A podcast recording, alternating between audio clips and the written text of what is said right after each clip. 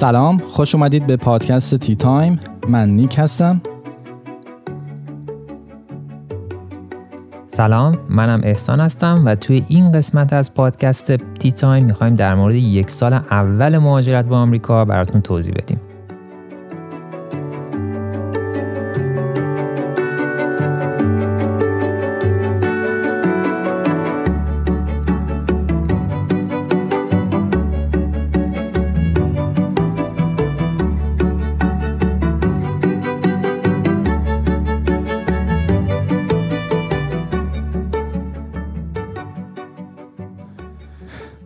احسان همینطور که قول دادیم ما هر هفته قراره که یه اپیزود جدید تو Tea Time آپلود کنیم و موضوع امروز ما هم یک سال اول بعد از مهاجرت به آمریکا هست.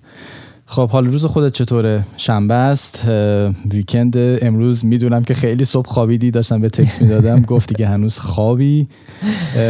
و با این مقداری که خوابیدی از دیشب تا حالا فکر می‌کنم که خیلی انرژیت هم زیاد باشه درسته؟ نه ببین آخه این بیشتر به خاطر این تفاوت زمانی که ما با هم داریم. این دو ساعت تفاوت زمانی که ما داریم خیلیه. مثلا شما سمت ما الان مثلا ساعت ده صبح سمت شما دوازده ظهره. و میگه اصلا پاشو دیگه ضبط کنیم. من میگم با اول صبح هنوز اصلا ویندوز من بالا نیومده. تفاوتش در اینه که آره شما صبح حسابی خوابیدی من دیشب خیلی دیر خوابیدم صبحم تقریبا زود بیدار شدم. برای همین خب خودت هم می‌دونیم ما هر سیلی که میریم برای ضبط یه بطری آب داریم همراه خودمون که ولی من استثناا ردبول آوردم به جای آب. بال در آره. ردبول آوردم که یه خورده سرحالتر نگرم داره و بتونیم تا آخرش همینجوری پر انرژی بریم جلو. خب می‌خوایم بریم سراغ اصل موضوع. یک سال اول مهاجرت به آمریکا. من فکر می‌کنم وقتی شما مهاجرت می‌کنی احسان اولین چیزی که اولین سوالی که پیش میاد اینه که من باید کجا خونه بگیرم یا کجا زندگی کنم. ببینم نظرت چیه راجع به این قضیه. آره واقعا یکی از به نظرم های اولیه بزرگترین دغدغه اولیه اینه که مخصوصا اگه مثلا شما با خانواده میایین مهاجرت می‌کنید اینکه کجا خونه بگیرم و این دار اذیت کننده است. چون خیلی آدم روز اول هنوز نمی‌دونه چیکار کنه کجا خونه بگیره. ولی مثلا خود من کاری که کردم این بود که با خودم فکر کردم گفتم آقا من که قراره همش توی آزمایشگاه کار بکنم و بیشتر کارم توی آزمایشگاه همون لبمونه. و برای همین اومدم گفتم که میام از خونه هایی که دانشگاه داره و توی دانشگاه هست استفاده می‌کنم. که این خونه فرق می‌کنه خوابگاه نیست مثل خونه است دقیقا مثل آپارتمانه.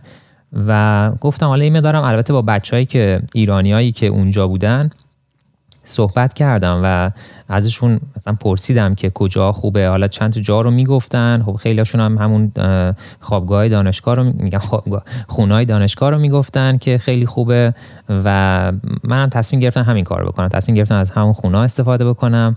و از همون ایرانم هم که بودم تونستم اون خونه رو بگیرم. یعنی یه اپلیکیشن فی داره فکر کنم هولوش 25 دلار مثلا پرداخت می‌کنی و بعدش می‌تونی بری و هر روز صبح یادم ساعت 9 صبح ما خونهایی که تازه آزاد شده بود میومد رو وبسایت دانشگاه و می‌تونستی بگیری اون خونه رو. که مثلا فکر کنم من یه, یه هفته درگیرش بودم تا تونستم یکی از خونه رو بگیرم. اوکی. من برعکس تو بوده. من وقتی که اومدم خب یک هفته اول که اصلا خونه نداشتم با یکی از دوستان بودم. منتها تصمیم گرفته بودم که بیرون از دانشگاه خونه بگیرم. همونطور که خودت گفتیم ما دو تا حالت داریم. یا داخل campus دانشگاه است که میگن on campus یا بیرون دانشگاه است که off campus بهش میگن. من ترجیح همین بود که off campus بگیرم. دلیل اصلیش این بود که off campus ارزون تر بود. حالا نمی‌دونم همه جای آمریکا این شکلیه. فکر می‌کنم همه جای این شکلیه. تو داخل campus یه خورده گرونتره. من ترجیح می‌دادم که بیرون از دانشگاه باشم. حالا فاصله تو دانشگاه کلا 5 دقیقه بیشتر نبود. ولی خب چون خارج از کمپس دانشگاه بود یه خورده ارزون تر بود. و اینجور به, به این شکل که شما یه پیش پرداختی می‌دید که دپازیت بهش میگن یه پیش پرداختی می‌دید که فقط بتونید اپلیکیشن فرم پر کنید. وقتی که اپلیکیشن فرم پر کردید شما رو بررسی می‌کنن که آیا شما صلاحیت اینو دارید که اونجا خونه بگیرید یا نه که بعد از اون هم شما معمولا اینجوریه که شما پذیرفته میشید بعد از اینکه اپلیکیشن فرم پر کردید. یه پولی هم احتمالا بستگی به اون جایی که می‌خواید خونه بگیرید می‌دید بابت این. و نکته مهم اینجا وقتی ما راجع به خونه گرفتن حرف می‌زنیم اینه که شما جایی قرار خونه بگیرید که امنیت داشته باشید. خب آمریکا هم مثل هر جای دنیا شهراش جاهای بد و خوب داره برای زندگی. محله های بد و محله های خوب داره. و شما که به عنوان دانشجو میاید می‌خواید درس بخورید مثلا پی اچ بگیرید یا فوق لیسانس بگیرید خب معلومه که آرامش و آسایش برای شما خیلی مهمه و اون محلی که می‌خواید زندگی کنید برای شما می‌تونه جز اولویت هاتون باشه راجع به این امنیت منطقه شما مثالی چیزی داری بزنی؟ حرف من خیلی مثلا چیز چون اون شهری که من می‌خواستم برم کلا یه شهر کوچیکی بود و تقریبا می‌تونم بگم کلا شهر آرومی بود. مثلا مثل خیلی از شهرهای دیگه نیست که مثلا اتفاقات زیادی توش میفته مثل شهرهای بزرگ آمریکا. یه شهر کوچیکی بود. حالا خیلی مثلا چیز مثلا مشکل خاصی برای من نبود این امنیته که مثلا بگم کجای شهر بگیرم. که امنیتش بیشتر باشه. کلا. بگوش کلا بگو شهر چیزی نداشت که بخوام آره کلا یه دونه دانشگاه بود. یه دونه دانشگاه بود دورش خونه درست کرده بودن. اسم شهر رو بگی؟ آره شهر گینزویل. خب یه شهر خیلی کوچیکه دیگه. اینا اصلا میگن کالج تاون. یعنی اینا در واقع یعنی تفریح مردمی بود که میومدن دانشگاه ساختمان رو نگاه می‌کردن. خیلی شهر کوچیکی بود. یعنی نمی‌دونم مثلا بالا پایین خیلی اهمیتی اونجا پیدا نمی‌کرد. ولی آره برای شهرهای بزرگ ممکنه این, این چیزی که میگی آره مثلا به جایی هست ممکنه مثلا بگی که اونجا خونه نگیرم. ولی خب چیزی که میشه نگاه کرد یه فکر کنم من حالا خودم دقیقا نمی... ازش استفاده نکردم ولی فکر کنم میشه مثلا نقشه جا مثلا یه دونه crime map اگه بزنم فکر کنم میدیگه مثلا در نمی‌دونم چند وقت اخیر این اتفاقات مثلا اینجا افتاده. یه نقشه از اون شهر فکر کنم با تو گوگل اینا بشه پیدا کرد یه همچین چیزی. که مثلا چون اینا همه اطلاعات public هم هست دیگه اطلاعات عمومیه که مثلا کجا چه اتفاقی افتاده کجا دزدی صورت گرفته همه اینا روی اون وبسایت وجود داره از نظر این. حالا فکر کنم crime crime C R I M E space map اگه search کنن به اضافه اسم شهر بتونن اون نقشه رو پیدا بکنن. دقیقا هم همینطوره. پس نکته مهم اینه که شما یه search ی بکنید ببینید کجای شهر. معمولا جرم و جنایت زیاد اتفاق افتاده. حالا اینی که میگم جرم و جنایت هر چیزی یا حتی مثلا یه دزدی ساده هم اینا رو رکورد میشه تو اون سایت ها می‌زنن. و حالا اینا با یه search ساده تو گوگل. حالا لزوما نباید وبسایت خاصی باشه. ممکنه چندین وبسایت برای چنین چیزایی رو ساخته باشن در واقع که شما بتونی جاهای بهتر یه شهر رو پیدا کنی برای زندگی کردن. پس نکته شما یک شد که شما جای خوب تو اون شهر زندگی کنی. اگر تو campus نیستی اگر off campus هستی در واقع محله های زندگی کن که یه خورده آرامش داشته باشی که بتونی به درس و دانشگاه خودت برسی. حالا یه چیزی که اینجا می‌خوام بگم من خودم مثلا on campus رو برای این دوست داشتم که چند تا چیز نکته خوب داشت. که اینکه خب چون توی دانشگاه بود مثلا وای فای ما رایگان بود و دیگه نیازی نبود یه چیز دیگه هم که بود چون مقاله من زیاد دانلود می‌کردم دیگه نیازی نبود من VP بزنم. حالا اگه off campus باشی خود دانشگاه بهت VP میده که وصل بشی و بتونی مقالاتو بگیری. دیگه اون رو نمی‌خواستم انجام بدم. و یکی هم این که دانشگاه ما چیز داشت یه حالت تاکسی مانند داشت که اگه مثلا شما ساعت دوازده یک تا دو شب هم کار می‌کرد و می‌تونست هر جای دانشگاه بودی شما رایگان به هر جای دیگه دانشگاه شما رو می‌برد رایگان. و این یه حسن خیلی خوبی بود برای من که می‌خواستم تا دیر موقع کار بکنم و بتونم از اون تاکسی استفاده کنم منو برسونن دوباره به خونه. وقتی که یک چیز فرعی باعث میشه که شما یک چیز اصلی رو تغییر بدی. یعنی شما وای فای باعث میشه که خونه تو تعیین کنی که کجا آخه مهمه دیگه. شما فکر کن مثلا شما سی دلار سی دلار 50 دلار سی تا 50 دلار شما باید هزینه بدی ماهانه برای وای فای ولی خب از اون ور دانشگاه از در می آورد دیگه. مثلا پول پارکینگ رو از ما می‌گرفت شما فکر کن خونه مثلا شما خونه می‌گیری توی دانشگاه من هر سمستری یعنی هر ترم تحصیلی 160 دلار می‌دادم. بابت اینکه بتونم ماشینم رو پارک کنم جلو خونمون توی دانشگاه. خب مورد بعدی اگر شما چیز اضافه نمی‌خوای راجع به خونه یا محلی که می‌خوای خونه بگیری مورد بعدی در مورد بیمه هست بیمه سلامت. این یکی از چیزهای خیلی مهمی هست که به نظر من بعد از اینکه شما خونه تو گرفتی باید در موردش مطمئن باشی که بیمه درمانی داری تو آمریکا. معمولا کسایی که با fund میان با GTA مخصوصا میان خود به خود خود دپارتمان بیمه شما رو براتون می‌گیره از اون پولی که خود دپارتمان تخصیص داده برای این.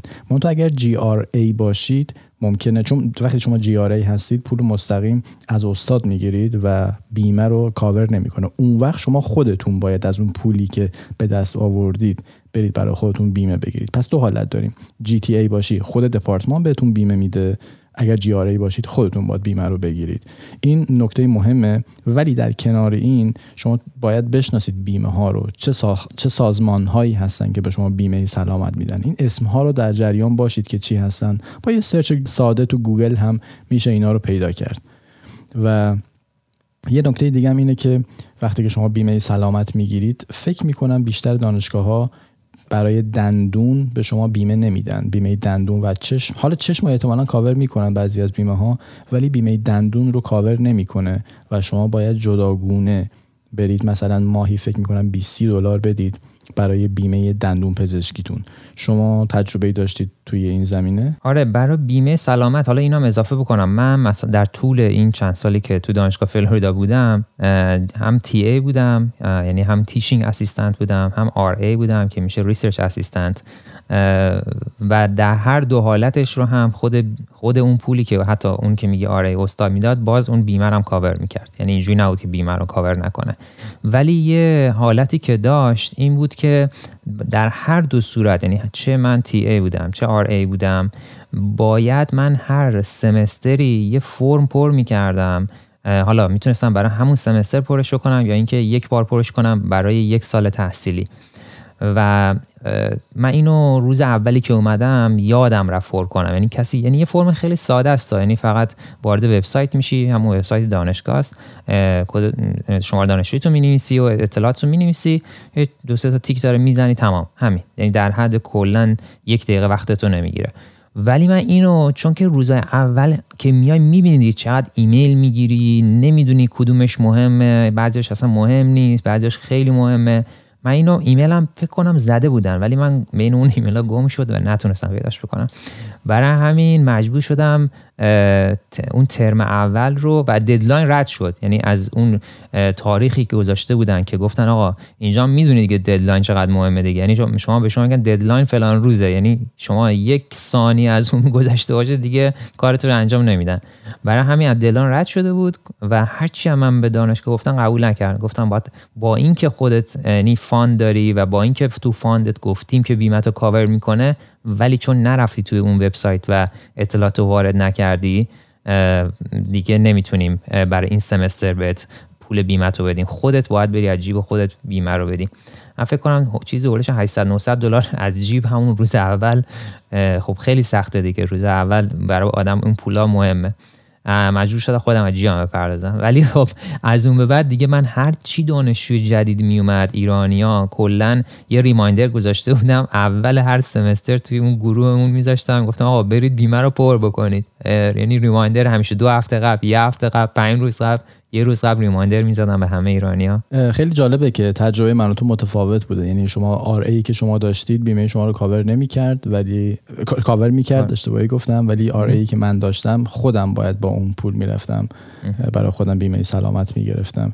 متفاوت بوده. و یه نکته مهم اینه که خیلی ممکنه فکر کنن که آقا مثلا من خیلی دیر به دیر مریض میشم مثلا مریض نمیشم. من حالا برای چی بیام این پول؟ مثلا هر سمستری 600 تا 900 دلار معمولا تو این رنج هست. بیام اینقدر پول بدم که حالا یه سمستر بیمه بگیرم. من اصلا یک سال اول بیمه نمی‌خوام بگیرم. این خیلی ریسکیه. یعنی این اصلا واقعا بازی کردن با جون خودته. نمیارزه چنین ریسکایی رو شما انجام بدی بگی که من خیلی دیر مریض میشم بنابراین بیمه نمی‌گیرم. از جمله چیزهایی که شما بایدیه باید داشته باشی. یعنی شما اگه نداشته باشی فکر می‌کنم یهویی از روی شانس بد گرفتار میشه و چند صد هزار دلار ممکنه بخوای اون موقع پرداخت کنی به بیمارستان. ولی یه چیزی هم که اصلا, اصلا دانشگاه ما بدون اینکه بیمه ثبت نام بکنی اجازه register کردن و گرفتن واحد نمی‌داد بهت. یعنی باید حتما بیمه داشته باشی. یعنی چه خودت بیمه داشته یعنی خودت خودت رو بری بیمه بکنی چه چه دانشگاه. مثلا شما رو بیمه بکنه از اون fund ی که داری. ولی کلا کسایی که full fund هستن بیمه رو دارن. ولی میگم حالا بعضی دانشگاه یه policy یا یه سیاستی دارن اینی که شما باید برین یه چیزی رو پر بکنین. بعضی دانشگاه به صورت اتوماتیکلی اینو دارن. ولی باید اینو حتما حتما همون روز اول بپرسن از دانشگاه. خب پس مورد دوم مورد بیمه بود که خیلی اهمیت زیادی داره شما زمانی که وارد میشی. یعنی تو یک سال اول مهاجرت باید کامل راجع بیمه ها بدونید بعد یه نکته دیگه ای که هست اینه که در مورد بیمه ها خیلی نمیشه به راحت فهمید اون قانون ها و سیاست هایی که دارن. یعنی خود آمریکایی ها من بارها دیدم. خودشون هم خیلی فهم کاملی ندارن از این سیستم های بیمه. ولی ما هدف الان اینجا بودش که کلا یعنی به صورت کلی بدونید بیمه ها کدوم سازمان ها هستن که به شما بیمه میدن و یه اطلاعات کلی راجبش داشته باشید. دیتیلاشو خود منم الان هفت سال اینجا باور کنید خیلی چیزاش هنوز ممکنه ندونم. من راجب حالا راجب همین بیمه سلامت من یه ویدیو درست کردم تو کانال یوتیوب هم هست بیمه سلامت در آمریکا به زبان ساده که اومدم خیلی ساده توضیح دادم کلا این اصطلاحاتی که استفاده می‌کنن مثلا میگن deduction نمی‌دونم out of pocket نمی‌دونم این چیزایی که میگن یعنی چی؟ همه اینا رو یعنی اون ویدیو رو به نظرم اگه نگاه بکنن از خیلی از کسایی که حتی سالها اینجا دارن زندگی می‌کنن اطلاعاتشون راجع بیمه بیشتر میشه. یعنی تماشای اون ویدیو شاید شما رو چند صد ساعت شاید شما رو نجات خیلی. ببین من اصلا حتی خیلی از دوستای من که سالها توی آمریکا زندگی می‌کنم زنگ زدن از من تشکر کردن گفتم ما اصلا خودمون نمی‌دونستیم واقعا بیمه توی آمریکا چطوریه. یعنی فکر می‌کردیم بیمه نیست توی آمریکا یا بیماش به درد نمی‌خوره. مثل خیلی از چیزایی که میگم ولی می‌گفت اون ویدیو رو که دیدیم یه فهمیدیم تازه چی به چیه. یعنی یعنی کل اصطلاحات رو فهمیدیم فهمیدیم که مثلا چه جوری کار می‌کنه سیستم بیمه اینجا. پس احسان Explains رو چک کنید.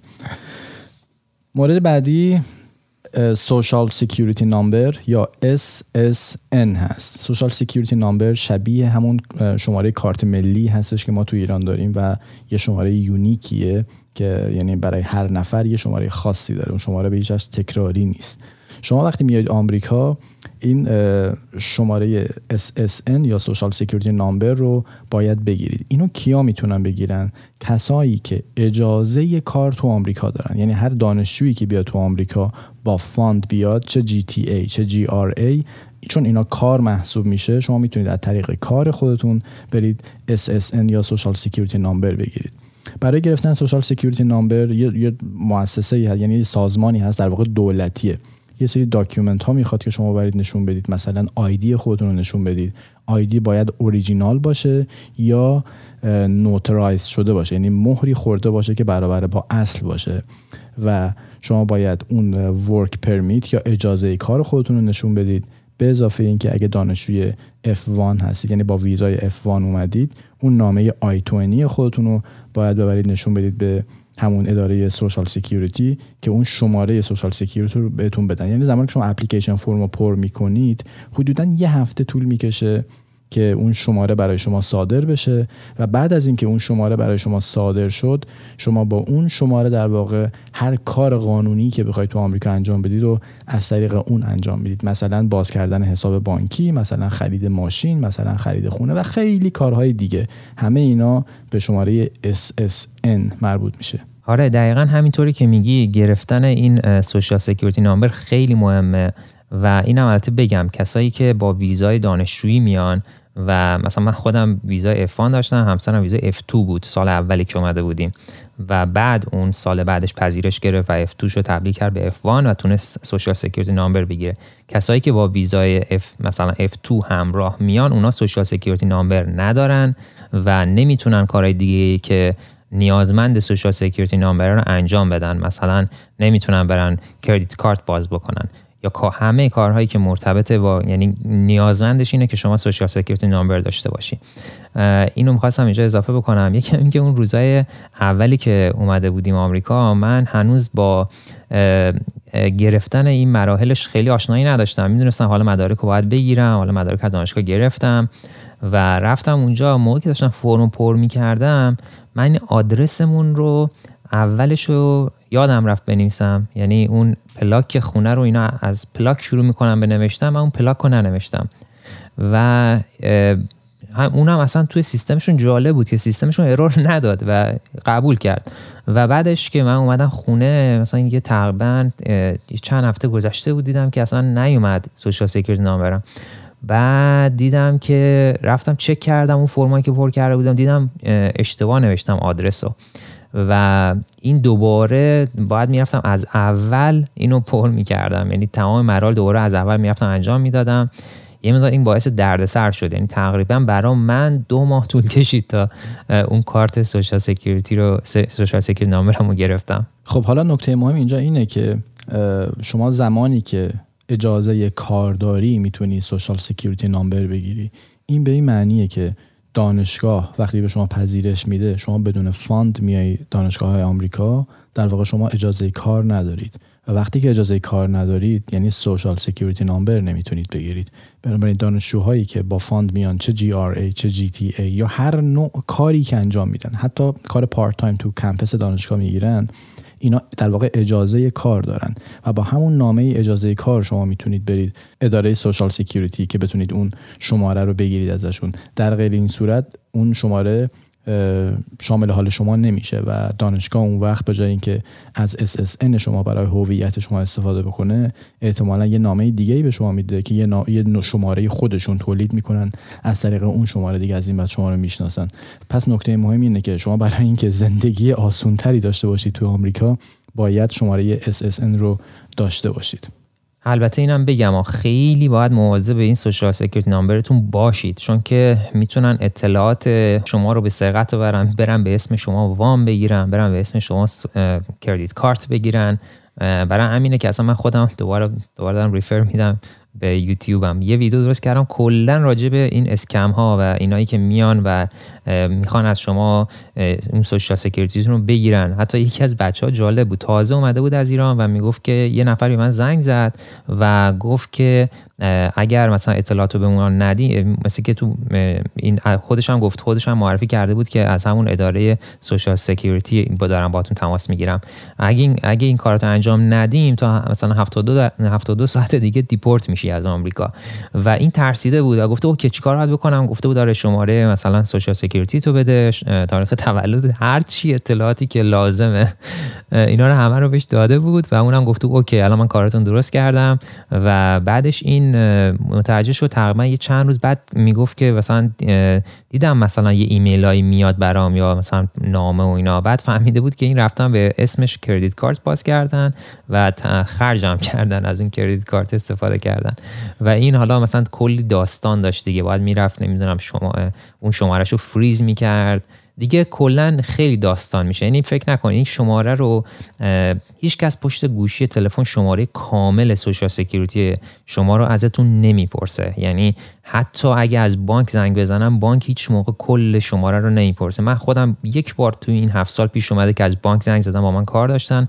اونم شماره رو اصلا نپرسیدم پشت تلفن و اونم حتی موقع که زنگ زدم من بر نداشتم چون شماره ناشناس کلا بر نمیدارم. پیغام گذاشته بودن من دوباره خودم زنگ زدم به بانک. مطمئن بودم که اون شماره شماره بانک باشون صحبت کردم. در مثلا یه سری مواقع شاید بپرسن اونم فقط چهار شماره آخرش رو می‌پرسن. نه اینکه کل شماره رو از اول تا آخرش رو بپرسن. دقیقا یکی از راه های کلاهبرداری در واقع یعنی که من تو این چند سال دیدم یه سری شماره هایی هستن شماره های ناشناسن.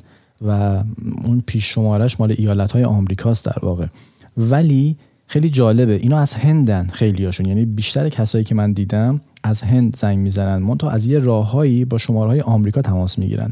این نکته خیلی مهمه. کسایی که تازه اومدن آمریکا اگر اینا رو ندونن بد جوری ممکنه سرشون کلا بره. اینا هستن کلا برداری می‌کنن. از هند تماس می‌گیرن. تا وانمود می‌کنن که تو آمریکان. بعد میگن که ما از فلان سازمان زنگ می‌زنیم یه اشکالی تو کار اقامتی و مهاجرتی شما پیش اومده. و اگر مثلا تا الان یا مثلا تا فردا یا تا دو ساعت دیگه اگر این اطلاعات رو به ما ندید مثلا فلان سازمان میاد شما رو از کشور اخراج می‌کنه و deport میشید. و اونجا هست که از شما شماره SSN یا Social Security number رو می‌خوان. اگر شما ندونید که اینا کلاهبردارن با همون شماره Social Security number کلی می‌تونن از اسم شما سوء استفاده کنن و کلی کارهای غیرقانونی انجام بدن که بعدا همه اون کارهای غیرقانونی به نام شما در واقع ثبت میشه در حالی که شما اصلا روحت خبر نداره از اتفاقاتی که افتاده. و یه نکته این که خوب بود که گفتی معمولا جاهایی که سازمان هایی که نیاز دارن شماره Social Security شما رو داشته باشن قبل از اینکه با شما صحبت کنن معمولا هم چهار رقم آخر رو می‌پرسن. یعنی برام پیش اومده که با اداره مهاجرت صحبت می‌کردم برای اینکه مطمئن بشن من همونی هستم که باید باشم بگن که چهار رقم آخر مثلا شماره Social Security تو بگو که ما تو سیستممون ببینیم اسم تو همونی هستش که میگی. این نکته خیلی مهمه که بدونید این شماره از جمله چیزهایی که باید محرمانه بمونه و به هیچ کسی ندید. به هیچ کسی به هیچ غیر از اون دانشگاهی که توش درس می‌خونید و بانکی که میرید حساب بانکی باز می‌کنید یا ادارات دولتی که کارهای دولتی دارید. دقیقا. ببین کلا قانون شماره یک پشت گوشی تلفن به هیچ عنوان. من میگم حتی اگر بانک زنگ زده باشه حتی بگه من بانکتم زنگ زدم و شماره Social Security number تون می‌خوام. شما میگی okay من بهتون زنگ می‌زنم. قطع می‌کنید شما زنگ می‌زنید به اون بانک. یعنی چی میگم؟ برعکس هیچ موقع هیچ هر کسی هم زنگ زد. مثلا گفت که نمی‌دونم همین اتفاقاتی که گفتم شما رو یعنی یه حالتی به وجود میاره که شما حالت استرسی می‌گیرید فکر می‌کنید مثلا الان باید این کار انجام بدم. هیچ کس از شما شماره Social Security پشت گوشی نمی‌خواد توی ایمیل نمی‌خواد. شما باید حضور یعنی یا خودت زنگ زده باشی یا فیزیکی مثلا رفته باشی اونجا و اون شماره رو بگی. و خیلی مواظب به این شماره باشین. چون اگه این شماره کسی متوجه این شماره بشه و بقیه اطلاعاتتون هم داشته باشه خیلی کارا می‌تونه بکنه که خیلی به ضررتون تموم میشه. من میگم اسلام با این سرعتی که ما پیش میریم انقدر نکات زیاده. فکر می‌کنم دیگه این اپیزود بره بالای دو ساعت و اینا. فکر می‌کنم یه خورده باید سرعت رو بیشتر کنیم. ما الان گیر کردیم رو مورد شماره سه که سوشال سکیوریتی نامبر بوده. بله، بله. نکته مهم بعدی احسان شما وقتی که وارد شدی خونه گرفتی خب برای اون خونه باید خرید کنی دیگه درسته؟ وسایل خونه باید بگیری تمام خریدهایی که برای خونه مورد نیاز هست و باید انجام بدی. برای این کار خیلی مهمه که شما بدونید از کجاها باید خرید کنید. مثلا اگر خرید آشپزخونه دارید از کجا انجام بدید؟ خرید خرید برای نمی‌دونم مبل و صندلی و ایناست از کجا باید انجام بدید این خریدا رو؟ خریدهای یخچالی و هر چیزی که مربوط به خریدهای خونه و شبیه این باشه رو باید بدونید که از کجاها باید خرید بکنه. برای خود من اینجوری بوده که من اصلا هیچ کدوم از این فروشگاه ها رو نمیشناختم. واقعا هیچ کدومشون رو نمیشناختم و کم کم حالا از طریق دوستا معرفی می‌کردن یا خودم به مرور زمان تجربی فهمیدم که مثلا کجا باید چیا رو بگیرم. مثلا خریدهای خونه رو شما خریدهای یخچال در واقع. شما چندین option داری که مثلا والمارت و حالا نمی‌دونم Target همه جا هست یا نه والمارت و Target و Publix و اینا هستن که شما می‌تونید خریدهای در واقع حالا به اصطلاح خود خارجی ها grocery shopping رو اونجا انجام بدید. یا مثلا خریدهای مبل و صندلی رو شما می‌تونید برید. از البته من که از آمازون می‌خرم ولی جای دیگه هم هست. مثلا شما اگه desk بخوای بخری یا صندلی بخری از Office Depot می‌تونی انجام بدی. خودت اینا رو چجوری یاد گرفتی؟ خودت چقدر طول کشید که بدونی چی چیه یا چیا کجاست؟ من روزای اولی که اومده بودم اکثر خریدام از آمازون انجام می‌دادم. چون واقعا نمی‌دونستم از کجا باید بخرم. و بیمه دار این برام مثلا فکر می‌کردم فقط از آمازون میشه خرید و خریدای خونه مثلا من بقیه جاها رو نمیشناختم. مثلا می‌دونستم یه جای دیگه ممکنه یه store ای دیگه باشه ولی خب کسی هم نبود که راهنمایی بکنه که بگه مثلا شما می‌تونید بری فلان استور. مثلا می‌تونی بری میز بگیری از اونجا. می‌تونی بری نمی‌دونم اتو بگیری. خب همه وسایل خونه رو لازم داریم دیگه. و برای همین یه اون اوایلش خیلی برام سخت بود. من بیشتر از آمازون خرید می‌کردم و وسایل خونه که میگی مثلا برای یخچال و اینا من مثلا خب اینجا یه خوبی که داره خونه خب خود اینم بگم خود مثلا خونه ها یخچال و گاز و مایکروویو و اینا رو معمولا رو خونه ها هست. حالا مایکروویو نه بعضی از خونه ها که نداشته باشه ولی خب خیلی از خونه ها یه سری وسایل اولیه رو حتما روی خونه هست.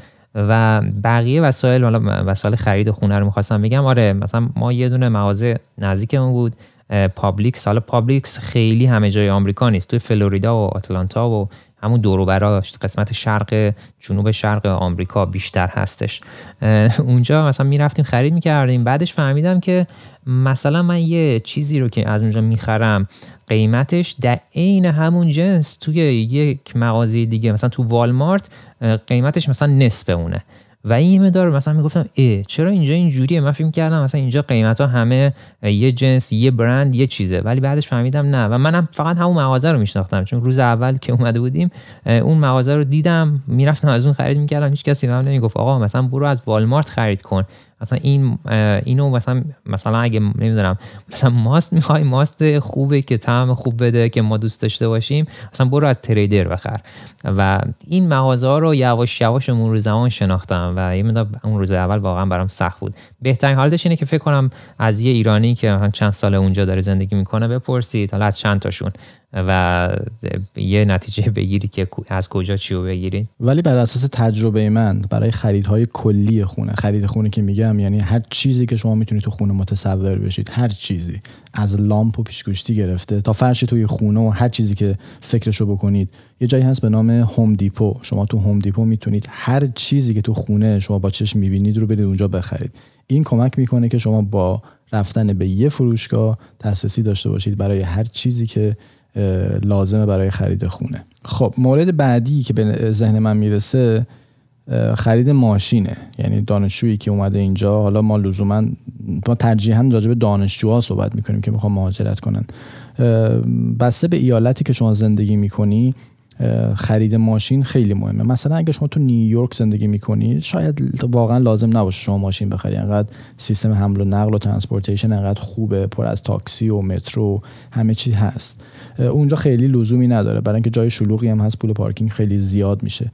تا بقیه جاهای آمریکا بیشتر جاهای آمریکا مثل همین آلابامایی که من زندگی می‌کنم شما اگر ماشین نداشته باشید در واقع فلجی. بدون ماشین نمیشه اصلا زندگی کرد. چرا؟ Uber و Lyft و اینا هست. ولی بدون خرید ماشین شما حتی یه بقالی هم نمی‌تونی بری. برای اینکه همه چیز اینجا فاصله داره. مثل شهرهای بزرگ و کلان شهران نیست که همه خونه ها چسبیده به هم باشه و فروشگاه ها و مغازه ها همه به هم چسبیده باشه. شما بتونی بری با یه پیاده روی؟ نه. شما با سوار ماشین شی مثلا یه ده دقیقه 5 دقیقه رانندگی کنی تا برسی به اون فروشگاهی که می‌خوای خرید انجام بده یا به هر جایی که می‌خوای برسی.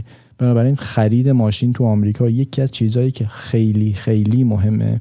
و یه سری اطلاعات و آگاهی نیازه برای خرید ماشین. واقعیتش اینه که در مورد این قضیه حتی میشه یه اپیزود جدا ساخت فقط در مورد خرید ماشین صحبت کرد. ولی در کل یه سری وبسایت ها هستن. معمولا دانشجوهایی که میان اینجا ماشین نو نمی‌خرن. یعنی دانشجو میاد که یه ماشینی بخره که دست دوم باشه. فقط بتونه اونو مثلا از خونه تا به دانشگاه یا جاهایی که خیلی ضروریه تو شهر بتونه با ماشینش رفت آمد بکنه. معمولا ماشین های دست دوم می‌خرن و خود من هم همین کارو کردم.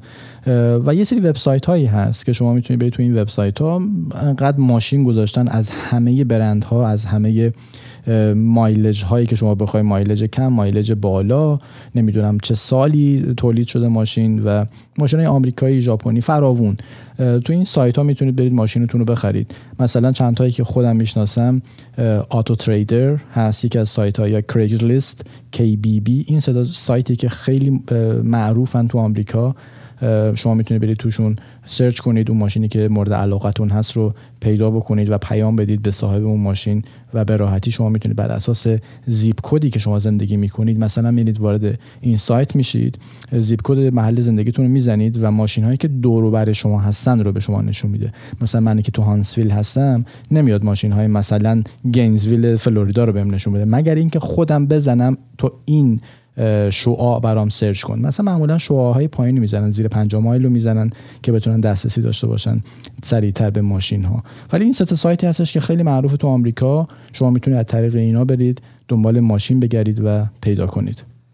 برا منم همینجوری که میگی منم از همون سایت گرگزلیست مثلا اومدم خرید کردم و یه ماشین دست دو خریدم. اون سال مثلا 2015 من یه ماشین مدل 2009 خریدم.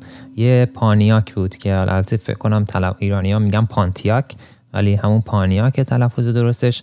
یه پانیاک G6 بود G6 و ماشین خوبی هم بود یه ماشین 6 سیلندر آمریکایی بود و من خیلی دوستش داشتم. یعنی هیچ خرجی هم برای من نداشت. این روغن و اینا رو همه رو عوض می‌کردم می‌شد سی دلار. و یعنی ماشین بود که من خیلی باش خاطره خوب داشتم. کلی مثلا این ور گشتیم و اینا. ماشین خوبی بود و کلی هم کار کرد. من اون موقع که می‌خواستم بگیرمش 4500 دلار بود قیمتش. و تونستم حالا با بحث کردم با اون کسی که می‌خواست بفروشه بخرمش 3500 ولی خب خیلی ماشین خوبی بود به نظر من. احسان موافقی که ما یه بریک بدیم یه بریک چند ثانیه ای و آره آره آره آره حتما. اوکی پس بریم یه بریک داشته باشیم.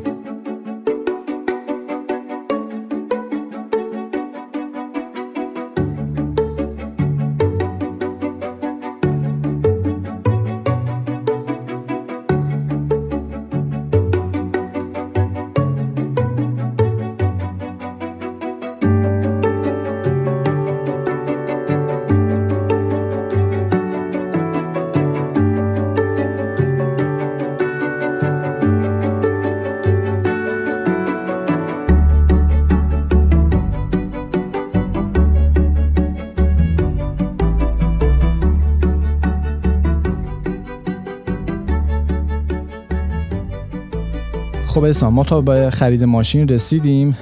بعد از خرید ماشین چیزی که خیلی مهمه شما یک سال اول راجبش بدونی. در واقع همون فکر می‌کنم همون ماه اول باید راجبش بدونی. گواهینامه رانندگیه. مراحلی که شما باید گواهینامه رانندگی بگیری خودش خیلی طولانیه. میشه میشه شاید ساعت ها در موردش حرف زد. ولی به طور خلاصه ما اول اپیزود هم گفتیم که سوشال سکیوریتی نامبر چقدر کمکتون می‌کنه و چقدر مهمه و داشتن این در واقع از واجباته.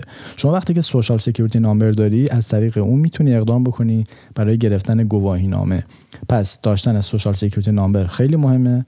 یکی از اون document هایی که شما باید داشته باشی.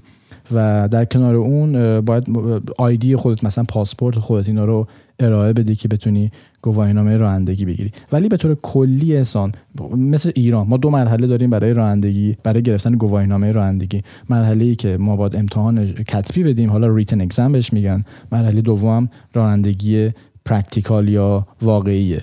یه توضیح لطفا راجبش بده. آره دقیقا همینطوری که گفتی. این خب گرفتن گواهینامه خیلی مهمه چون که شما از اون روزی که توی خاک آمریکا گواهی نامه می‌گیرید اون تاریخ مهمه برای شرکت های بیمه که تو آمریکا هستن. شما ممکن بگید نمی‌دونم من سی سال تو ایران داشتم رانندگی می‌کردم. اون بیم اون دیگه به حساب نمیاد برای بیمه آمریکا اون رو به حساب نمیارن که مثلا بگن شما تصادف نکردین تو این سی سال و اینجا بیمه ها روی ماشین نیست مثل ایران که مثلا یه ماشینی بیمه داره. بیمه ها روی شخصه. یعنی شما وقتی که ماشینتون میفروشی بیمه کماکان روی شماست. یعنی شما راننده خوبی بودی نه اون ماشینه. ماشین خوبی بوده. برای همین این خیلی مهمه که هرچی سریعتر شما گواهینامتون رو بگیرین چون این خیلی بهتون کمک می‌کنه اون مدت زمانی که شما بیمه داشتین توی آمریکا و تصادف نداشتین خب این باعث میشه که شما به مرور زمان اون بیمه اعتماد شما بیشتر بشه هزینه کمتری می‌پردازین اگه تصادف نداشته باشین و از این داستان مربوط اون. ولی همینطوری که گفتی اینجا من همون روزای اولی که اومدم با اینکه ماشین نداشتم ولی رفتم بلافاصله گواهینامه گرفتم. و همونطور که گفتی قسمت اولش امتحان کتبی داره که اون امتحان کتبی چیزهایی که لازم داری همونطور که گفتی خب I 20 اگه دانشجوی اومده باشی پاسپورتت همونطوری که گفتی و در واقع دو تا document دیگه از شما می‌خوان که روش اسم شما و آدرس پستی شما باشه. و حالا میگم جای مختلف ممکنه چیزهای دیگه بخوان که همه رو دقیقا روی وبسایتشون نوشته. اگه search بکنید کافیه توی مثلا گوگل search بکنید DMV و اسم شهرتون رو بنویسید. اون مواردی که می‌خوان رو نوشتن. ولی خوبیش اینه که شما اون قسمت کتبی اول رو که میرید و امتحان میدین و از شما یه سری سوال می‌پرسن و میگن که مثلا این تعداد سوال رو اگه درست جواب بدین شما امتحان رو پس شدین. بعد از اینکه قسمت اول رو تموم می‌کنید به شما همون موقع یه گواهینامه میدن و از همون گواهینامه می‌تونید استفاده کنید برای رانندگی. یعنی اینجوری نیست که شما حتما باید برین اون قسمت پشت فرمون نشستن و پاس بشین. ولی اینجا یه ولی داره. یه نفری که رانندگی بلده باید کنار دست شما نشسته باشه همیشه. اگر اون driving license ی که دارین این driving license ی باشه که بعد از پاس کردن امتحان کتبی به شما دادن که بهش میگن learning در واقع یه حالت اینجوری داره.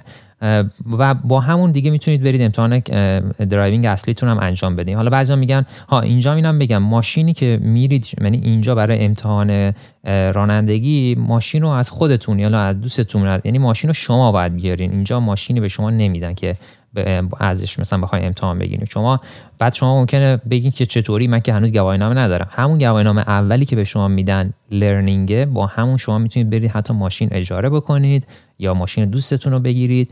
ولی میگم یکی از دوستاتون باید کنار دستتون نشسته باشه که گواهینامه داشته باشه و بعد برین امتحان بدین. هیچ مشکلی نداره. ولی میگم این تفاوتاش خیلی جالب بود برای من که همون قسمت اولی که تمام می‌کنید می‌تونید برید گواهینامه رو بهتون میدن. بعد قسمت دومو که تموم کردین اون گواهینامه قبلی ازتون می‌گیرن. یه گواهینامه دائم میدن بهتون. خب نیک الان برای تو هم همین جوری بوده دیگه تقریبا فکر کنم. دقیقا دقیقا همین شکلی بوده. تقریبا دقیقا همین روندی که توضیح دادی همین شکلی بوده که شما زمانی که میری امتحان در واقع امتحان شهر رو بدی باید با ماشین کسی بری که صاحب اون ماشین همراه باشه و صاحب اون ماشین هم گواهی نامش همراهش باشه و هم بیمه ماشینش همراه و یک دو نکته که به ذهنم می‌رسه اینه که حالا راجع به ایالت های دیگه من نمی‌دونم واقعا ولی فکر می‌کنم بیشتر آمریکا این شکلیه. شما زمانی که میری گواهینامه رو بگیری باید همونجا ازت عکس میندازن. یعنی یه پرده رنگی هست که شما پرده سفیده به فکر می‌کنم اگه اشتباه نکنم. شما وامیسی جلو پرده و از شما همون آفیسری که گواهینامه شما رو کارهای قانونیش انجام میده اداریشو. از شما عکس میندازه. و خیلی جالبه که تو این چند سالی که من گواهینامه‌مو هر دو سه باری که عوض کردم اون آفیسری که بعد از من عکس مینداخت به میگفتش که باید لبخند بزنی. یعنی با می‌گفت بایدیه. باید لبخند بزنی. و این نکته خیلی برام جالب بود که چقدر اهمیت داره که شما لبخند بزنی. حالا من ایالت های دیگر رو نمی‌دونم. ممکنه مثلا شما بگید که پورتلند شما نباید لبخند بزنید ولی می‌دونم آلاباما این شکلی که بایدی شما با تو عکستون لبخند داشته باشید. و یه نکته دیگه هم اینه که شما تو آلاباما می‌تونید از 16 سالگی رانندگی کنید. شما وقتی که 16 سالتونه می‌تونید رانندگی کنید به شرط اینکه یه نفر که گواهی نامه داره کنار شما نشسته باشه. در واقع به اون میگن پرمیت شما پرمیت می‌گیری که رانندگی کنی. و حتی شما می‌تونی اگر 15 سالت هست مسیر مدرسه به خونه رو رانندگی کنی با اون پرمیت یعنی شما از 15 سالگی در واقع می‌تونی رانندگی کنی. فقط تنها شرطش اینه که وقتی 15 سالته فقط خونه به مدرسه است. ولی 16 سالگی به بعد شما می‌تونید داخل شهر رانندگی کنید. منتها کسی باید کنار شما نشسته باشه و بعد از اون هم که دیگه از 18 سال بعد شما کامل می‌تونید گواهی رو بگیرید.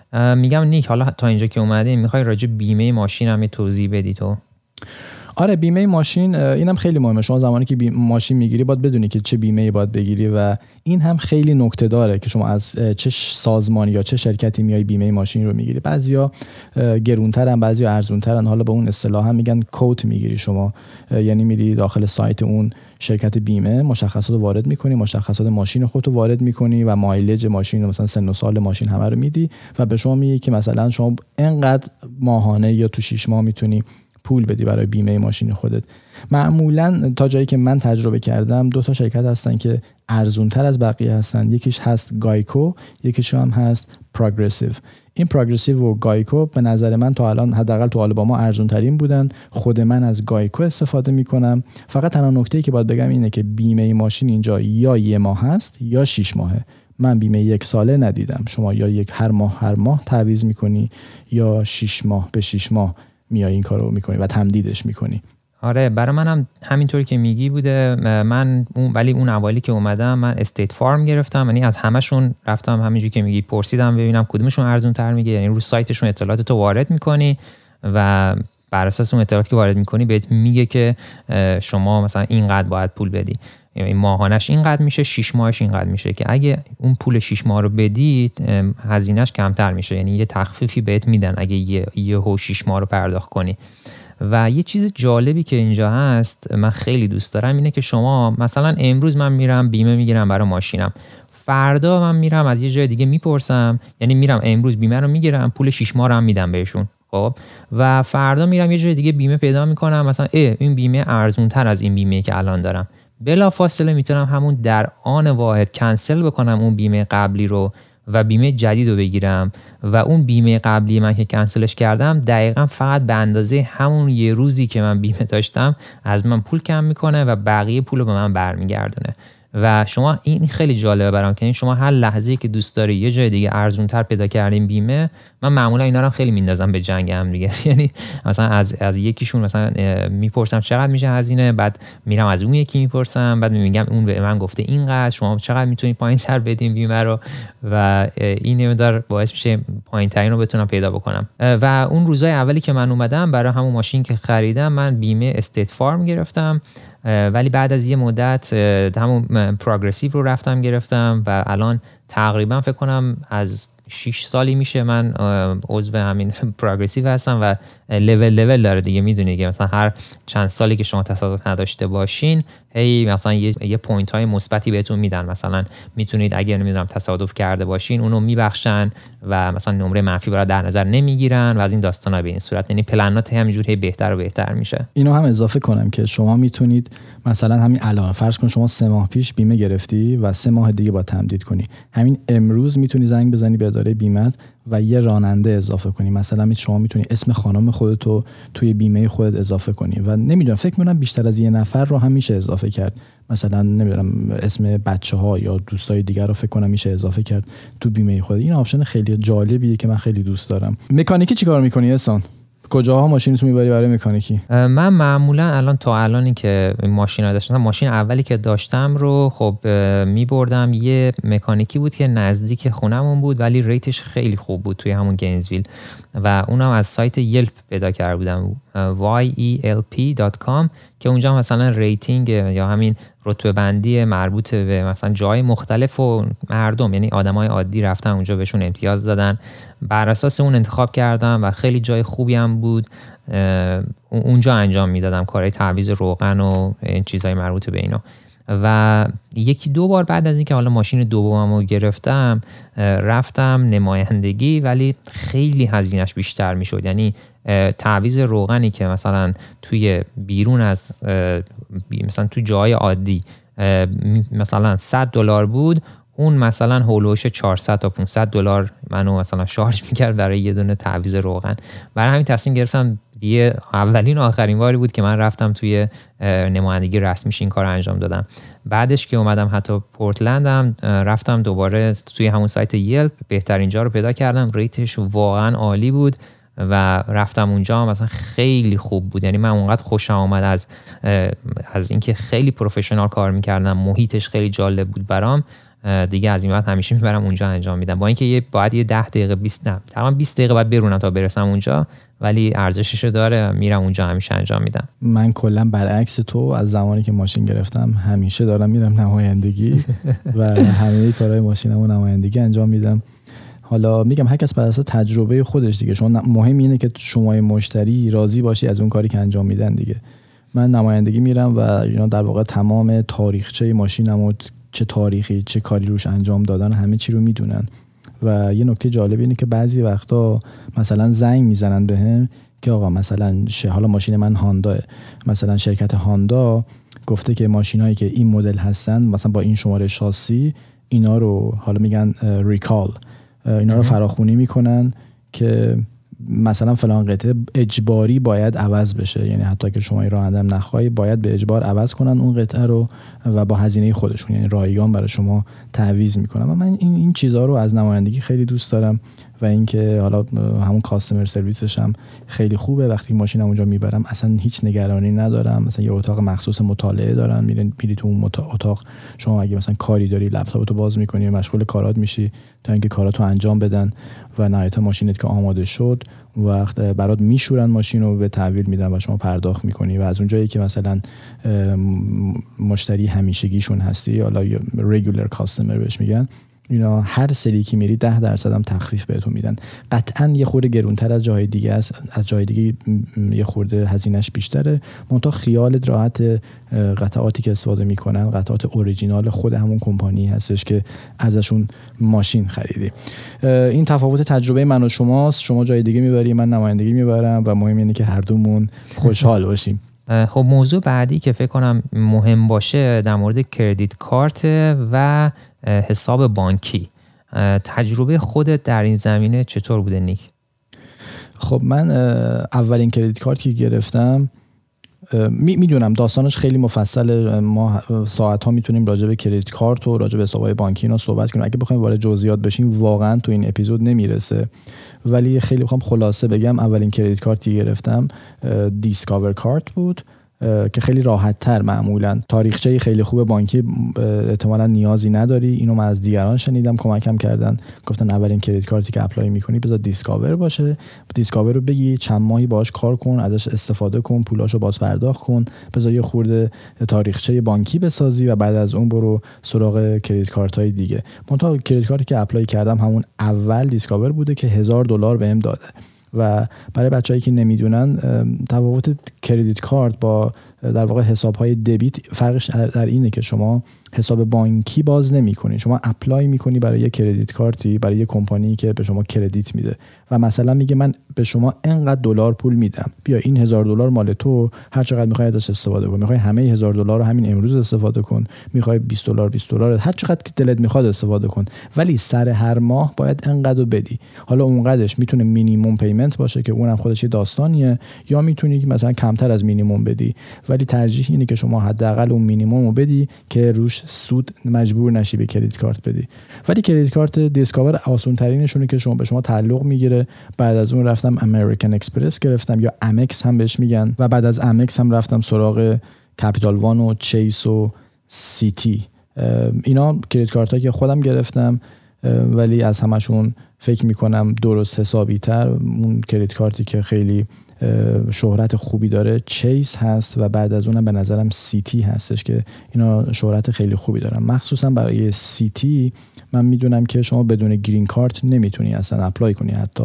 شما حتما باید یا green card ی باشی یا citizen باشی که بخوای برای سیتی apply کنی. ولی در غیر این صورت اینا credit card هایی هستن که خودم دارم و از همه معروف ترن. حالا برا من حالا نمی‌خوام وارد جزئیات توضیح بدم که مثلا credit card چیه نمی‌دونم اصلا همه این چیزهایی که گفتی. چون یه ویدیو من کامل ساختم هم در مورد credit card و هم در مورد credit score که همون تاریخچه بانکیت میشه و تمام داستان مرتبط با اون. توضیح مفصل دادم توی کانال یوتیوب هم هست. نمی‌خوام اونا رو دوباره تکرار بکنم. ولی اما روزهای اولی که اومده بودم واقعا هیچ کدوم از اینا رو نمی‌دونستم. یعنی شما اون ویدیو رو دوتا رو نگاه بکنید کلی جلو میفتین و ولی خب چون نمی‌دونستم چطوریه روز اول فقط شنیده بودم که باید credit card بگیرم. برای همین رفتم بانک. اینجا می‌دونید یه بانک ها که میری کلی تحویلت می‌گیرن. و من رفتم بانک طرف گفت که کردیت بهش گفتم credit card می‌خوام بگیرم. و اونم خب اول گفت حساب saving و checking باید باز بکنی که بازم میگم تو اون ویدیوها توضیح دادم. نمی‌خوام اینجا توضیح اضافه بدم که حساب saving و checking چیه و این داستانا. مثل همون حسابای خب پس انداز و حساب جاری در واقع. ولی خب در واقع می‌خوام اینو بگم. حالا اون حسابا رو باز کردم ولی چون که نمی‌دونستم که نباید همون اولش مثلا برم سریع مثلا بگم که اوکی برای من credit card باز بکنید و نمی‌دونستم تفاوت credit card هم چیه. اون اومد برای من یه secured credit card درست کرد. خب. secure credit card یعنی که شما یه پولی خودت میدی به بانک میگی که اینو بذار به عنوان اینکه مثلا گارانتی. یعنی مثلا میگی شما میگی من 500 دلار به شما میدم یه کردیت کارت به من بده که تا سقف 500 دلار می‌تونم خرج بکنم. یعنی علکی ترین نوع کردیت کارت. و خب تنها حسنش اینه که شما براتون کردیت هیستوری ساخته میشه. یعنی اون تاریخچه بانکی برای شما ساخته میشه. ولی خب خیلی چیزای بدی داشته که اینکه اولا که اونو 500 دلار 500 دلاری که شما دادی به بانک و پیششون میمونه تا موقعی که اون حساب رو ببری ببندی دیگه. و ازشون اون 500 دلار پس بگیری. اون یعنی اون 500 دلار یا 1000 دلار یا دو هر چقدر دوست داری می‌تونی بذاری. شما می‌تونی بهشون 5000 دلار بدی بگی برای من این credit card بدین. و 5000 دلار رو دیگه بهت نمیدن تا موقعی که این credit card رو داری. هر موقع حساب credit card رو بستی می‌تونی اون 5000 دلار ازشون پس بگیری که اونم باز داستانه بدی خودش رو داره که هیچ موقع نباید credit card ی رو بست. یعنی در واقع این اشتباه خیلی اشتباه را اشتباهی بود که من انجام دادم. خیلی اشتباه بدی بود که نباید من secured credit card باز می‌کردم. و یکی همین که یه fee ما سالانه داشت. یعنی من باید علاوه بر اون پول 25 دلارم سالانه به اینا پول می‌دادم. و این یه مقدار بد بود دیگه. یعنی من باید سال 25 دلار به من پول می‌دادم 500 دلار من پیششون میموند تا برای همیشه. و این یه مقدار و آها به من البته اینم گفته بودن. گفت اون شخصی که اونجا بود به من گفت که شما همین secure credit card رو داشته باش. بعد از یک سال ما اینو تبدیلش می‌کنیم به unsecured credit card. یعنی گفت این تبدیل رو برات انجام میدیم. و منم سر همون حرف اومدم اینو قبول کردم ولی بعد از یک سال من رفتم بهشون گفتم قبول نکردن که اونو تبدیلش کنن به unsecured credit card. دلیلشون هم این بود که می‌گفتن شما green card نداری یا شما citizen نیستی. و گفتم چرا این همون روز اول من نگفتین؟ و خب منم تو اون موقع هنوز نمی‌تونستم که green card داشته باشم. برای همین این مقدار اذیت کننده بود. مجبور شدم اون کارت رو ببندم و این مقدار باعث شد که کردیت اسکورم یا اون امتیاز کردیتم بیاد پایین. چون که شما وقتی یه کردیت کارت رو میبندین تمام اون هیستوریش بسته میشه و اون کارت های قدیمی که دارید اگه بسته بشه خیلی تاثیر منفی می‌ذاره روی امتیاز کردیت شما. و میگم این اشتباهات من کردم. حالا اون دو تا ویدیو رو اگه برن نگاه بکنن توی کانال یوتیوب هم هست و تصمیم بگیرن که چیکار می‌خوام بکنن خیلی عجله نکنم. من خودم کاری که کردم بعد از این این بود که همینطور که خودت گفتی Discover رو گرفتم. به نظرم همین الان هم یکی از بهترین کارت هاست. هنوز خیلی ازش استفاده می‌کنم. ولی از بین همه credit card که دارم همین Discover و Chase جز بهترینان. یعنی این دوتا رو من خیلی دوست دارم. یه نکته ای که دلم می‌خواد اینجا اضافه کنم اینه که شما بعضی وقتا مخصوصا اوایل که خیلی آشنایی ندارید میرید مثلا یه فروشگاه لباس بخرید. اون فروشگاه لباس موقعی که می‌خواد شما برید مثلا پول اون چیزی که خریدی رو پرداخت بکنید بهتون میگن که می‌خوای کردیت کارت ما رو, ما رو داشته باشید که هر سری میای خرید می‌کنیم ما مثلا 20 درصد به شما تخفیف بدیم. یا 25 درصد به شما تخفیف بدیم. می‌خوام بگم که اوایل که میاید این کارا رو نکنید. چون خیلی اطلاعات ندارید که دقیقا اینا چیکار می‌کنن و اینا معمولا به ضررتون تمام میشه. بستگی داره که شما چقدر خرید کنید از اینا. بذارید یکی دو سال بگذره بیشتر آشنا بشید با فروشگاه های این و اون وقت اگر واجب باشه بیایید مثلا ازشون credit card بگیرید. مثلا شما میرید از اپل می‌خواید خرید کنید گوشی بخرید. اپل میگه که می‌خواید credit card Apple رو داشته باشی که مثلا هر باری که خرید می‌کنی از ما تخفیف بگیری. اونجاست که شما باید حساب کتاب بکنی. ببین واقعا داشتن credit card Apple میارزه یا نه. و توصیه من اینه که تو سال اول ترجیحاً چنین کارهایی نکنید چون خیلی آشنایی ندارید و معمولا کسایی که این کارها رو کردن ضرر شده براشون. و من حتی نمونهش رو داشتم. بچههایی بودن که خیلی متوجه نمی‌شدن. موقعی که می‌رفتن هزینه در واقع پرداخت کنن برای خریدشون چنین با چنین سوالی مواجه می‌شدن. و چون خیلی خوب متوجه نمی‌شدن داستان چیه و کلمه ای مثلا 20 درصد تخفیف رو میشنیدن می‌گفتن آره آره چرا که نه. بعد apply می‌کردن برای credit card اون اون شرکت یا اون فروشگاه و بعد یهو می‌دیدن که هر روز داره براشون ایمیل میاد که انقدر بدهکارید انقدر باید سود بدید و نمی‌دونن داستان از کجاست. و بعدا متوجه می‌شدن که چه اشتباهی کردن.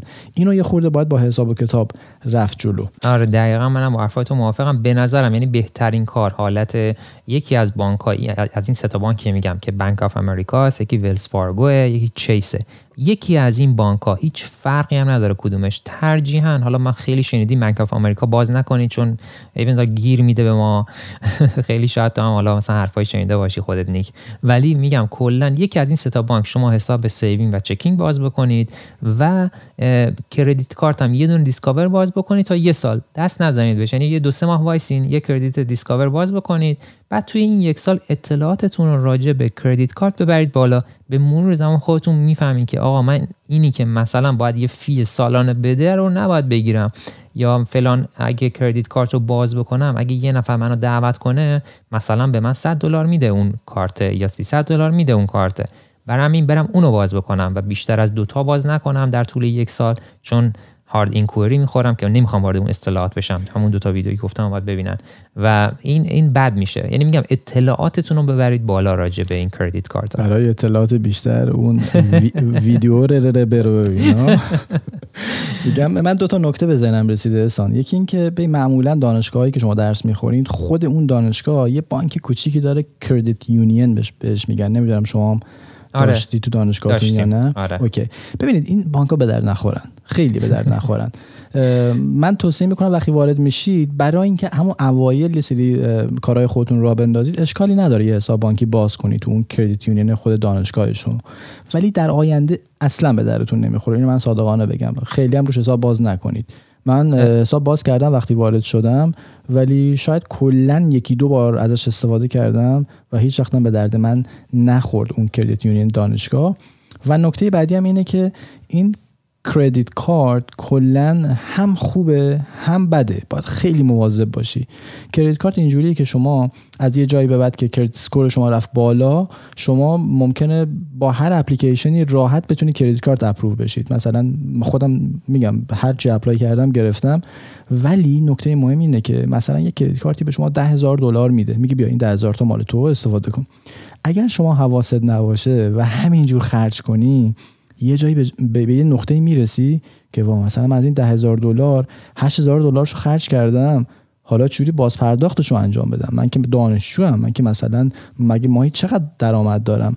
و شما میمونی با کوله باری از بدهی برای کردیت کارت این نکته خیلی مهمه در جریان باشید. حالا ما تو ایران که کردیت کارت نداشتیم هیچ وقت. همون قدری که نعمته همون قدر هم باید خیلی حواست باشه که ضرر نکنی. ولی آره ولی دقیقا اینم اضافه بکنم که credit union ی که گفتی به درد نمی‌خوره آره از این نظر واقعا که مثلا بری حساب saving checking باز بکنی اونجا به درد نمی‌خوره. از همین سه تا بانکی که گفتم به نظرم بهترین است ولی برای گرفتن وام به نظرم خوبه. یعنی من وامی که و نمیخوادم حساب بانکی باز بکنی که مثلا به یه امیدی که یه روزی بخوایم بریم وام بگیریم. نه من همین صبح تصمیم گرفتم برم وام بگیرم رفتم حساب باز کردم وام ازشون گرفتم. چون که اون سود بانکیشون خیلی کمتر از این سه تا بانکی که گفتم برای گرفتم مثلا من ماشین اولی که خواستم بخرم با وام گرفتم. ماشین دوم. ماشین دوم با وام گرفتم ولی خب وامی که به من می‌دادن خیلی سودش کمتر بود. در مقایسه با مثلا Wells Fargo یا Bank of America یا Chase نکته بعدی که خیلی مهمه شما هم اوایل که میای تو آمریکا در مورد سیم کارت و گوشی تلفن همراه است که شما باید بدونی. یه سری اطلاعات داشته باشی که چجوری سیم کارت بخری چجوری گوشی بخری و تجربه دیگران خیلی کمک می‌کنه. تجربه خودت چطور بوده احسان؟ من روزای اولی که اومده بودم خب یکی یه سیم کارت یکی از بچه ایرانی که توی همین فلوریدا توی همون شهرمون زندگی می‌کرد بهم داد که از همون استفاده می‌کردم و باید یه سری مثل ایران هست که مثلا باید همون کارت بگیری و اینو شارژش بکنی مرتب. به این صورت بود و هر بار من ده دلار می‌دادم کارت یه کارت می‌گرفتم شارژش می‌کردم و به همون مقدار حرف می‌زدم. و ولی خب اولیش نمی‌دونستم که مثلا شما یه جایی که زنگ می‌زنی توی آمریکا پای هر دو نفر حساب میشه. یعنی از هر دوتاتون پول کم میشه. مثل ایران نیست که شما زنگ می‌زنی به یکی اونی که زنگ زده باید اون پول رو بپردازه نه اونی که بهش زنگ زدی. ولی اینجا از هر دو طرف کم می‌شد. برای همین حتی یکی به من زنگ می‌زد و کار داشت با من از من هم پول کم می‌شد. برای همین اون روزای اول هی مرتب من باید 10 دلار 10 دلار 10 دلار هی از این کارت شارژا میخریدم. مثلا هر چند روزی من هی از اینا میخریدم و خیلی داشت هزینه زیاد می‌شد. تا اینکه اومدم یه بار search کردم تو گوگل و اینا فهمیدم که مثلا family plan چیه و میشه مثلا چند نفر با هم یه بریم مثلا پنج نفر چهار نفر یه پلن درست بکنید و خودتون مثلا روی هم مثلا یه پولی رو بدین مثلا 100 دلار میدین چهار تاتون روی هم. و مثلا اون بر هر کدوم میشه نفری 25 دلار. ولی دیگه همه چیز نامحدوده. شما می‌تونید نامحدود زنگ بزنید نامحدود پیام پیام بفرستین و اینترنتتون مثلا تا یه حد نمی‌دونم چند گیگش رایگان اولش بعدش میره رو 3G یه ذره سرعتتون کم میشه ولی کماکان اینترنت رو دارین. برای همین رفتیم رو فامیلی پلن. یعنی فکر کنم من تا همون روزای اول تا تقریبا چند سال پیش 20 دلار می‌دادم. در ماه و بعد از اونم تقریبا الان الان که دارم عادی صحبت می‌کنم فکر کنم 25 دلار میدیم. یعنی همون چهار نفر هستیم توی فامیلی پلن و 25 دلار میدیم نفری و همه چیزم نامحدوده و من راضی هم ازش. مورد بعدی حالا راجع به سیم کارت توضیح دادیم. راجع خود این سیم کارت هم باز من ویدیو درست کردم. نمی‌خواستم یا حرفام تکراری بشه. ولی حالا بریم راجع به مالیات تیم دار توضیح بدیم که به چه صورته. ببینیم مالیات مخصوصا روزهای اولی که ما اومدیم چون دانشجویی اومدیم و خیلی البته اینو یه توضیح کلی بدم اینه که شما توی آمریکا مالیات رو در پایان سال شما باید برین و فایل بکنید. یعنی بفرستین برای اداره مالیات بگید که مثلا من اینقدر درآمد داشتم و یه سری آیتما داره که اونجا توی اون فرم باید پر بکنید. برای همین خب میگم اینم اینم باز بستگی داره که چطور موقعی که شما دارید با دانشگاه قرارداد قراردادتون رو میبندید همون روزهای اولی که اومدین یه یه آیتمی هست که اونجا اونو می‌تونید بر اساس تعداد تعدادی یه عدد بذارید. مثلا می‌تونید صفر بذارید می‌تونید یک بذارید دو بذارید. فکر کنم الوانس میگم بهش اون تعداد رو. و می‌تونید بگین که مثلا ماکسیموم مالیات رو از حقوق ماهانه من کم بکن یا اینکه نه این کار رو نکن. خب این باعث میشه که شما در پایان سال یه مقداری حالا ممکنه یا شما بدهکار بشین یا طلبکار بشین. که هر دوش احتمال داره با توجه به اون عددی که اون روز اول گذاشتین. که من معمولا اونو ماکسیمومش قرار میدم. می‌ذارم که از من ماکسیموم مالیات رو کم بکنن. حالا بعضی مخالف با این نظرن. ولی من می‌ذارم ماکسیموم مالیات کم بکنن که حالا آخر سال دوباره اون مالیات ازشون برمیگردونم ولی خب ماها که میایم به صورت دانشجویی خیلی چیز خاصی نداریم. ما فقط یه فرم استخدام داریم که بهش میگن W2 یه عدد یه دونه W و عدد دو. و این W2 در واقع همون فرم استخدامی شماست که توش اطلاعات مربوط به حقوقتون نوشته شده. چقدر شما مثلا چقدر شما در طول این یک سال حقوق گرفتین؟ چقدر مالیات دولت از شما برداشته؟ چقدر مالیات اون ایالت از شما برداشته؟ و یه سری اطلاعات به این صورت روی اون فرم نوشته شده که از همون فرم استفاده می‌کنید برای تکس ریترن در واقع برگشت مالیاتیتون. ولی خب این در پایان سال یعنی ماها چیز خاصی نداریم همین فرم W2 رو داریم. مثلا ما سهام نخریدیم خرید فروش سهام انجام ندادیم یا مثلا خونه نخریدیم. تمام اینها تاثیر می‌ذاره روی اون. برای همین چون فرم ما ساده است پر کردنش هم خیلی آسونه. یعنی دانشگاه ما خودش یه وبسایت بهمون معرفی کرده بود که می‌رفتیم همه اینا رو آپلود می‌کردیم کار رو انجام می‌داد برامون. ولی خب اینو شما می‌تونید بدین مثلا بیر... بعضی میدن بیرون برشون انجام میدن ولی اون زمانی که ما دانشجو هستیم خیلی کار سختی نیست. چون ما فقط یه فرم W2 داریم و پر کردنش خیلی راحت خودتون هم می‌تونید انجام بدین. حالا تجربه تو به چه صورتی بوده؟ والا دیگه گفتنی های مالیات و بیشتر رو گفتی. فقط یه دو نکته که خودم می‌خوام اضافه کنم اینه که شما زمانی که میای برای مالیات فایل می‌کنی دو جور مالیات بررسی میشه. یکی, مالی... یکی مالیات به اون ایالتی که توش زندگی می‌کنی بهش میگن استیت تکس یکی هم مالیاتی که به دولت فدرال میده میگن فدرال تکس حالا بستگی به اون میزان درآمد و هزینه شما شما می‌تونی یا بدهکار بشی از دو... به دولت یا ایالت یا می‌تونی طلبکار بشی از دولت و ایالت. معمولا زمانی که شما دانشجو هستید چون همون جی تی ای که هست در واقع هزینه های شما به حساب میاد. چون شما هزینه بیشتر می‌کنی نسبت به درآمد شما شما معمولا طلبکار میشی. به خصوص از دولت فدرال شما طلبکار میشی و وقتی که شما تکس تو فایل می‌کنی. ولی تجربه من اینجوریه که من از همون سال اول اولین باری که فایل کردم تو خود دانشگاه انجام دادم. منتها بعد از اون همیشه یه شرکت هایی هستن بیرون اونو انجام میدن. خودم ترجیحاً سعی کردم که نرم سراغش. یه سری وبسایت ها هستن مثل TurboTax که شما می‌تونی انجام بدی tax تو فایل کنی. منتها من انجام ندادم از طریق اونها این شرکت هستن که میشناسمشون و اونا با یه هزینه خیلی کمی انجام میدن. منتها نکته مهم همین state tax و federal tax بود که دلم می‌خواست به توضیحات خودت اضافه کنم. بقیه گفتنی رو خودت گفتی. فقط یه چیزی خیلی سریع اینجا بگم که معمولا زمان اینکه تکست رو می‌تونید فایل بکنید اینجوری که 15 April هر سال اون deadline مربوط به پر کردن file tax ه و ما روزای اولی که میایم اگه دانشجوی اومده باشین داستان یه مقدار متفاوته با کسی که با گرین کارت اومده.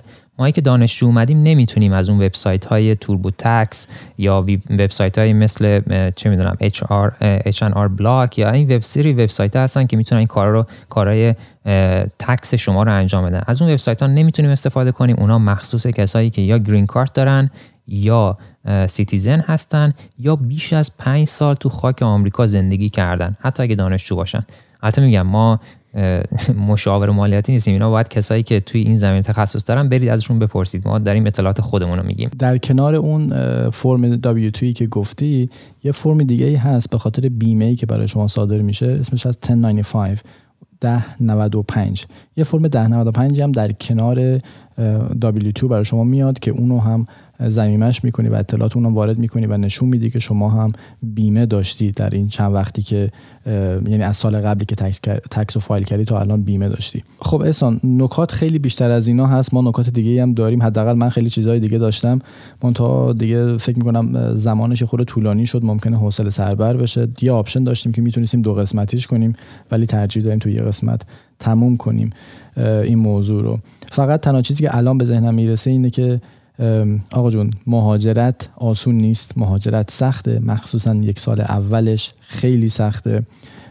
سعی کنید وقتی که شما به یک کشور جدیدی مخصوصا به آمریکا اومدید دنبال آدم های مثبت باشید. آدم های مثبت دوست های مثبت رو پیدا کنید. برای اینکه سال اول بیتاروف بگم داغونی. یعنی هم به لحاظ روحی روانی هم همه جوره فشاری که به شما میاد خیلی داغونی. دنبال آدم های مثبت باش.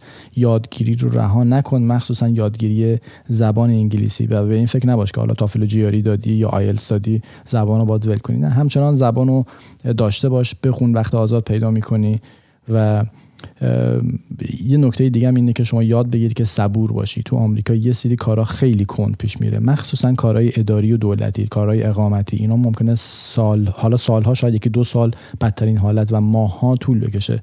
یه سری کارهای اقامتی رو شما درست کنید. و در آخر هم من دلم می‌خواد با یه جمله از دنزل واشنگتن این اپیزود رو تموم کنم. میگه که برای به دست آوردن چیزی که نداری باید کاری رو انجام بدی که هیچ وقت انجام ندادی. مرسی نیک. آره دقیقا خلفای زیادی میشه زد ولی خب نمی‌خواستیم این اپیزود خیلی طولانی بشه. تا همین الان فکر کنم حدودا یک ساعت و نیم اینا شده. ولی خب باز میگم راجع به تجربیات خودمون توضیح میدیم در آینده توی در قالب قسمت های متفاوت و ما رو دنبال بکنید تو سوشال میدیا. ما توی پلتفرم های دیگه هم هستیم. من مثلا خودم توی اینستاگرام و توی یوتیوب مخصوصا هستم و به نام احسان Explains اگه search بکنید من می‌تونید پیدا بکنید. نیک رو هم خود اگه بخوای می‌تونی اطلاعات social media تو بگی. بله منم توی اینستاگرام نیک نقطه talk هستم و توی یوتیوب هم نیک شجاع می‌تونید منو پیدا کنید. من و احسان تو هر دو پلتفرم فعالیت خودمون رو ادامه میدیم. در کنار پادکست Tea Time منتها تو Tea Time هدف همینجور که قبلا هم گفتیم هدف این بوده که یه خورده ریلکس تر باشیم و یه خورده توضیحات اضافه بدیم راجع به چیزهایی که محدودیت داریم و تو زمانهای طولانی نمی‌تونیم توی یوتیوب راجبش حرف بزنیم. و نکته آخر هم اینه که ما خیلی ممنونیم از شما که ما رو حمایت می‌کنید. ما تو همین چهار پنج تا اپیزودی که رفتیم جلو چندین هزار subscriber اومده و فراتر از انتظار خودمون بوده. می‌دونیم بیشتر اونایی که اومدن از اینستاگرام و یوتیوب اومدن چون از قبل ما رو میشناختن ولی همچنان ما از شما متشکریم و باز هم میگیم که اگر می‌تونید به دوستان خودتون بگید و اگر بلد نیستن اپلیکیشن های پادکست رو براشون نصب کنید و اسم Tea Time رو به فارسی search کنید و ما رو subscribe کنید. همین. ممنونم. منم تشکر می‌کنم ازتون. به ما امتیاز بدین تو این پلتفرما و این خیلی بهمون کمک می‌کنه. توی اپیزود بعد می‌تونیم دوباره حرف بزنیم.